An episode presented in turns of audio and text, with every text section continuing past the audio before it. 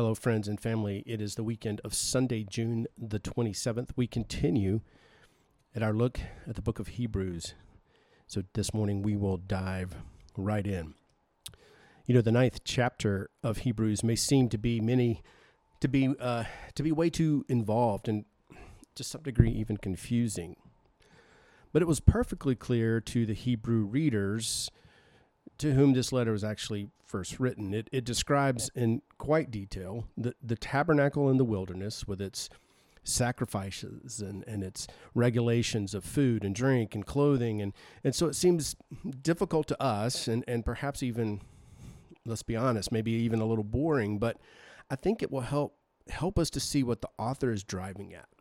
If we start there, then we can have everything kind of in the right perspective. And, and that point is made clear in verse 13 and 14 of chapter 9, reading from the NIV, chapter 9 of Hebrews 13 and 14. The blood of goats and bulls and the ashes of a heifer sprinkled on those who are ceremonially unclean sanctify them so that they are outwardly clean. How much more then will the blood of Christ, who through the eternal Spirit offered himself unblemished to God, cleanse our consciences from acts that lead to death, so that we may serve the living God. Father, may the words of my mouth and the meditation of our hearts be holy, pleasing, and acceptable in your sight, O Lord, our strength and our Redeemer. Amen. The practical effort of Jesus' ministry to us is given in, in these words to purify your conscience, your conscience from dead works. The problem that is faced in this section, in this passage, then, is, is how to handle a nagging conscience. We each have one. We each have a conscience. We may not be able to analyze it, and, and we certainly can't control it, but we know we all have one. Conscience has been defined as that still small voice that makes you feel smaller still. or, or it is that which feels bad when everything else feels good. Conscience is that internal voice that sits in judgment over our will.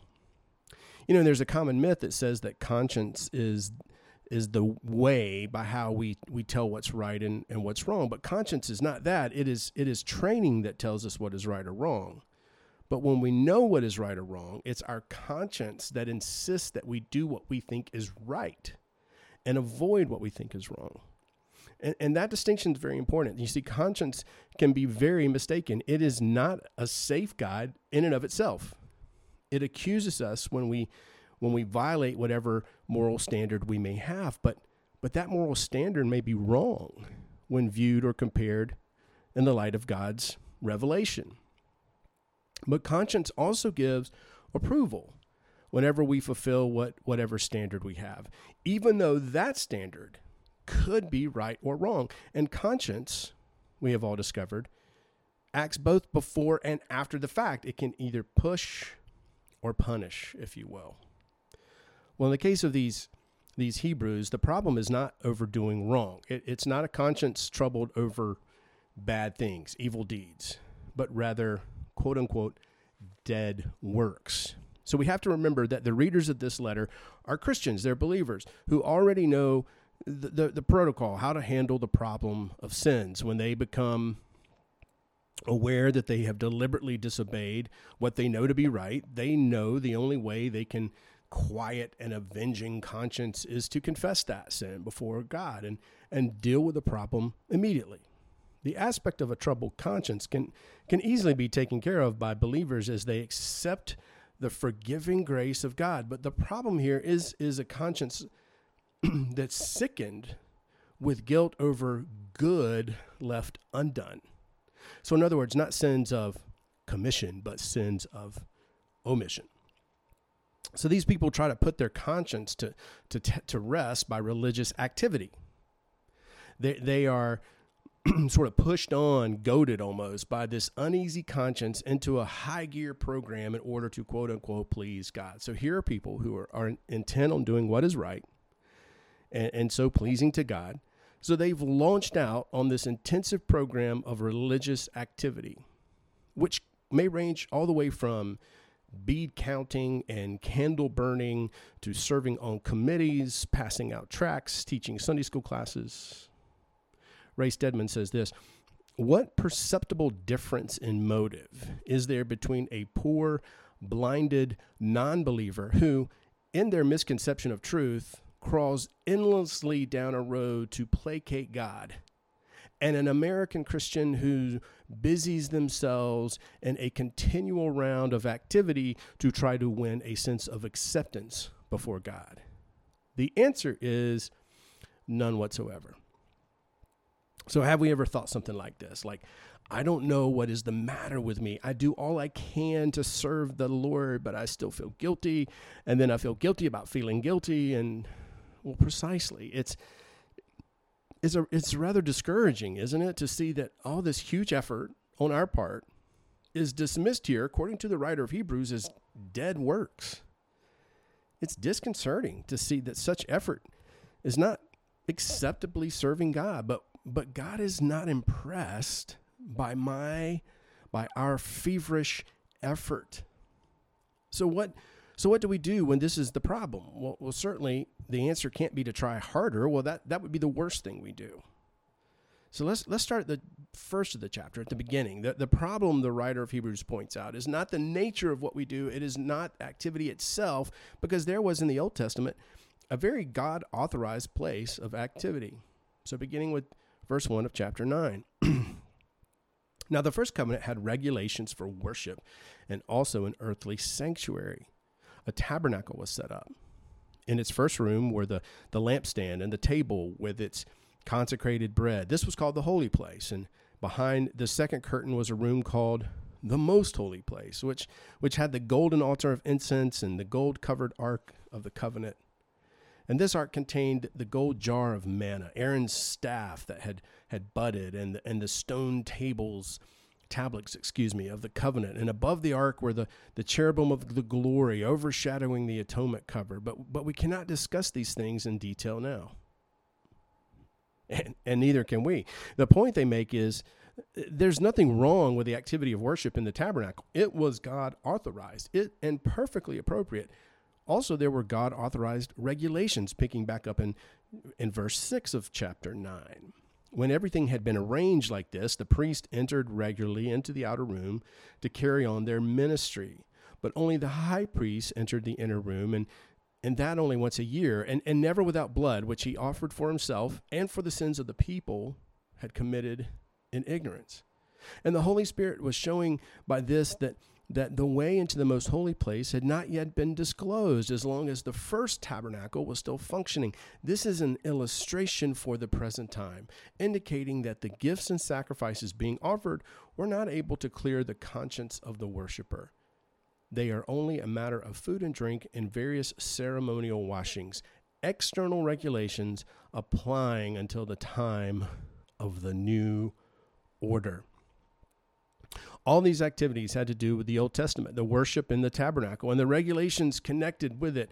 But the writer of Hebrews is simply pointing out that, that there were three drastic limitations to these. First of all, if these Old Testament worshipers saw no deeper than the ordinance that they were performing, the only benefit would be to the body.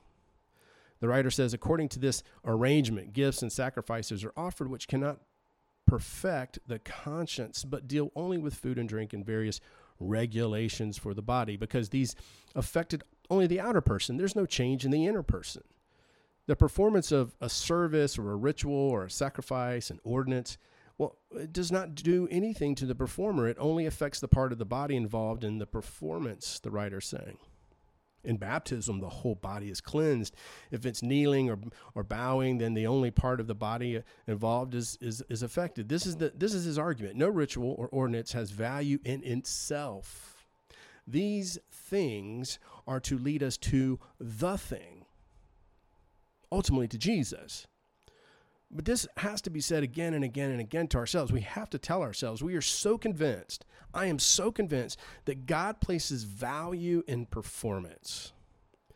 But no, the writer says that even in this God authorized system, there was no value in what was done. They, they make that, that very clear. The conscience was not touched.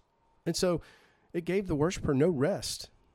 You know, continually hounding them, making them feel guilty, dragging them back to perform the same thing over and over and over again in this restless search for peace. It's like a man who goes down and, and buys a new suit every time he needs a bath. You see, his solution never touches the real problem, but keeps covering it up.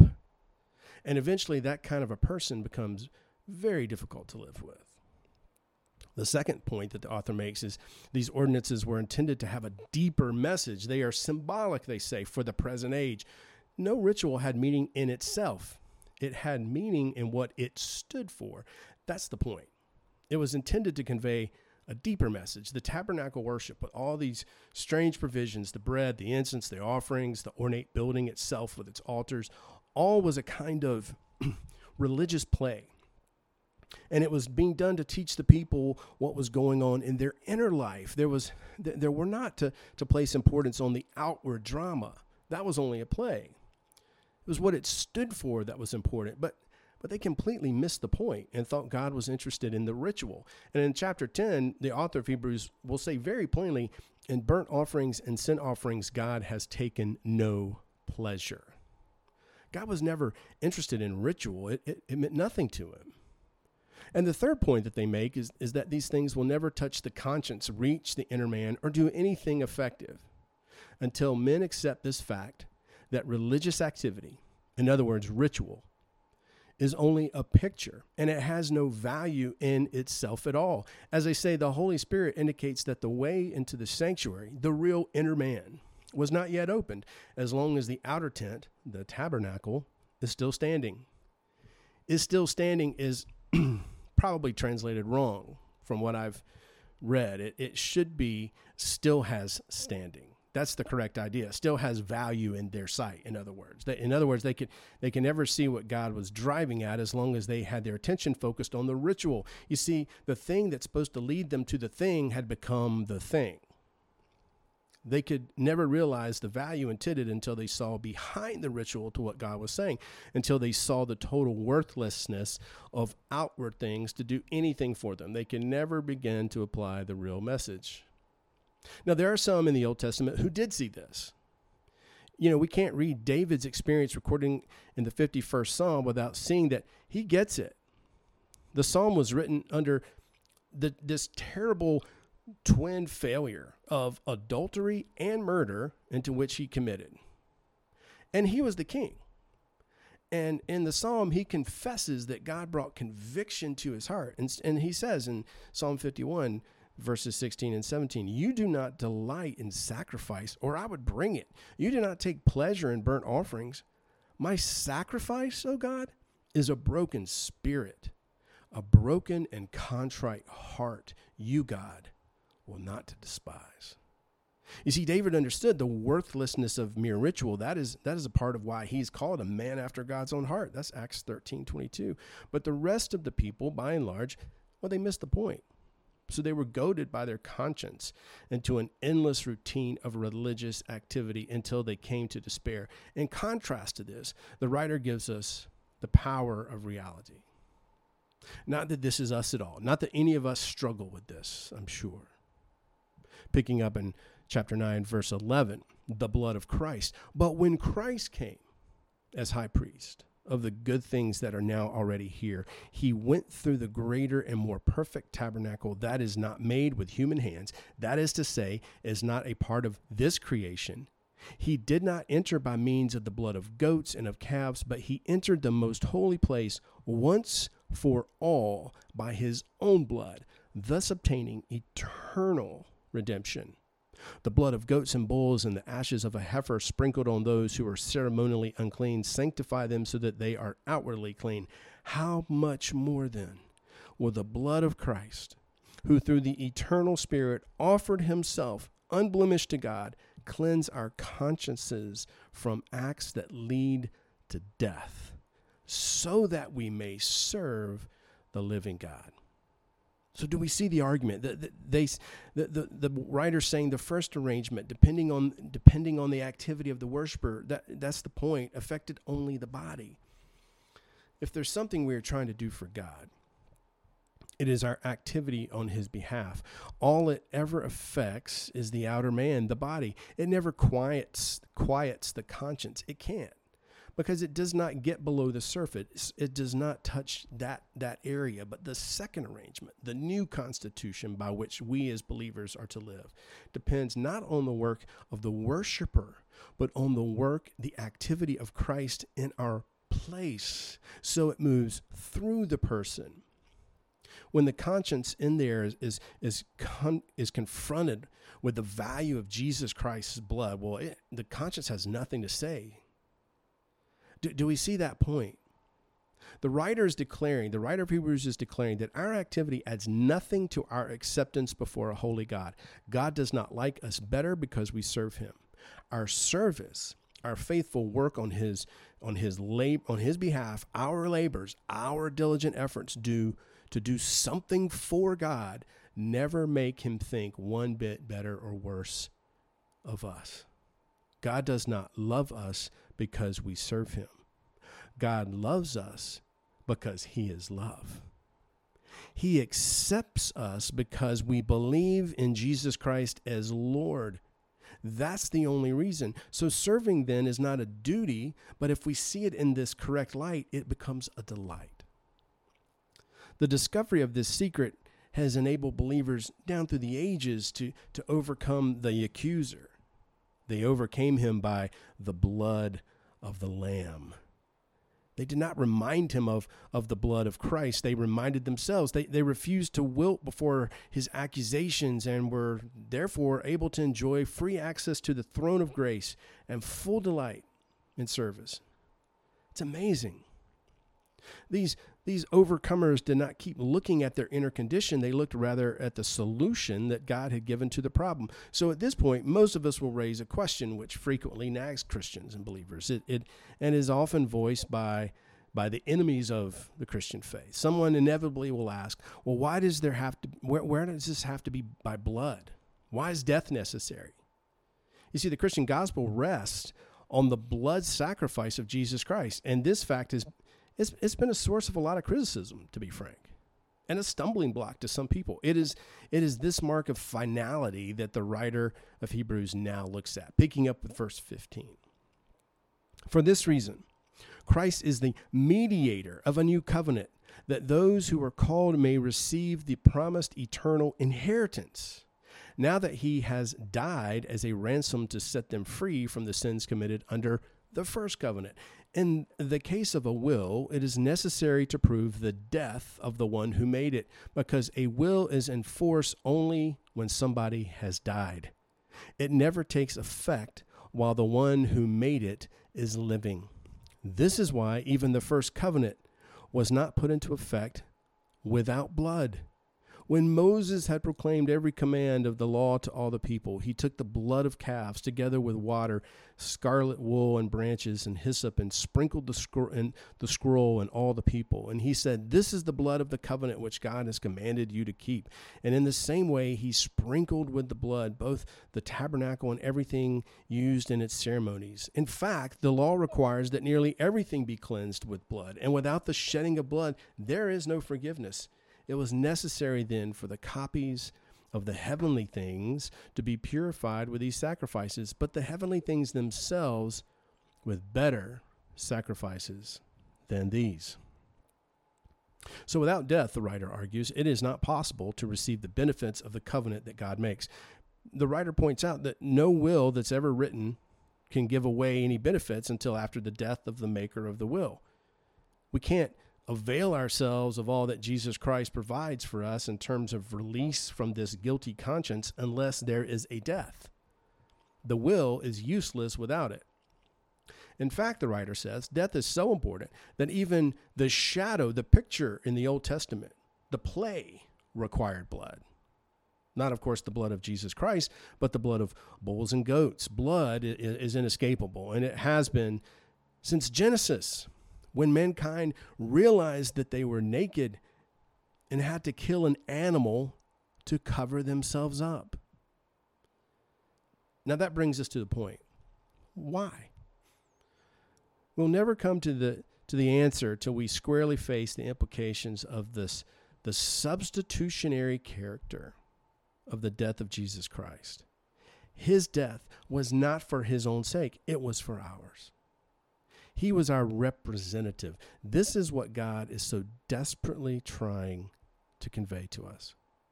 The cross is God's way of saying there is nothing in us worth saving at all apart from Jesus. No salvageable content whatsoever. He takes us as we are, men and women apart from Christ, and he says, There is nothing you can do for me, not one thing. For when Christ became what we are, when he was made sin for us, 2 Corinthians 5, God passed sentence on him and put him to death. This is God's eloquent way of saying to you and I, there is nothing to please me in yourself. There is not a thing that you can do by your own effort that is worth a thing. All that we can ever be without Christ is totally set aside. Death eliminates us, wipes us out. That is why our activity does not improve our relationship with Him in the least degree. It does not make us any more acceptable, even though it is activity for Him. It's what Timothy Keller calls damnable good works.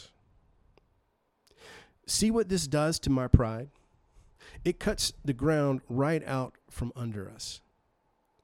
Have you ever heard a, a Christian talking in a way as to give the impression that the greatest thing that ever happened to God was the day that he found them.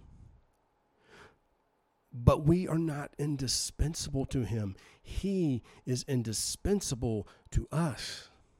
And the great truth to which this brings us is if we become bankrupt to do anything for God, we we're then able to receive everything from him. That is what he wants us to see. That is why verse 14 closes with this wonderful sentence the blood of Christ purifies our conscience to serve the living God.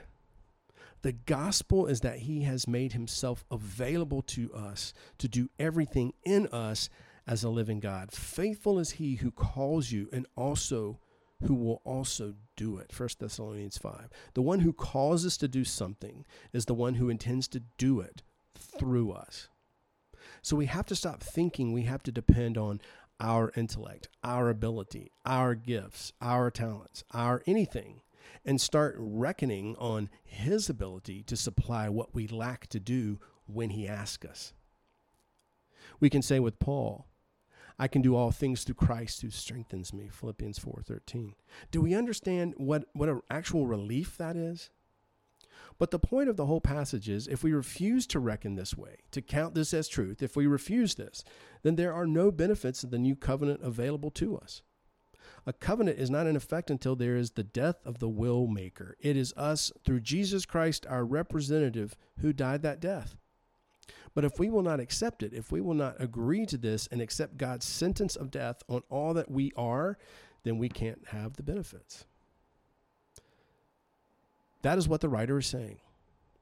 If we fight this sentence of death, we will always be wrestling with the problem of whether we have done enough and have been pleasing to God by our activity. But if we accept this, the effect makes our service pure delight. I want to close by reading Hebrews 13 20 through 21. Now may the God of peace, who through the blood of the eternal covenant brought back from the dead our Lord Jesus, that great shepherd of the sheep, equip you with everything good for doing his will. And may he work in us what is pleasing to him through Jesus Christ. To him be the glory forever and ever. Amen. And that is the secret of a clear conscience. Amen and God bless.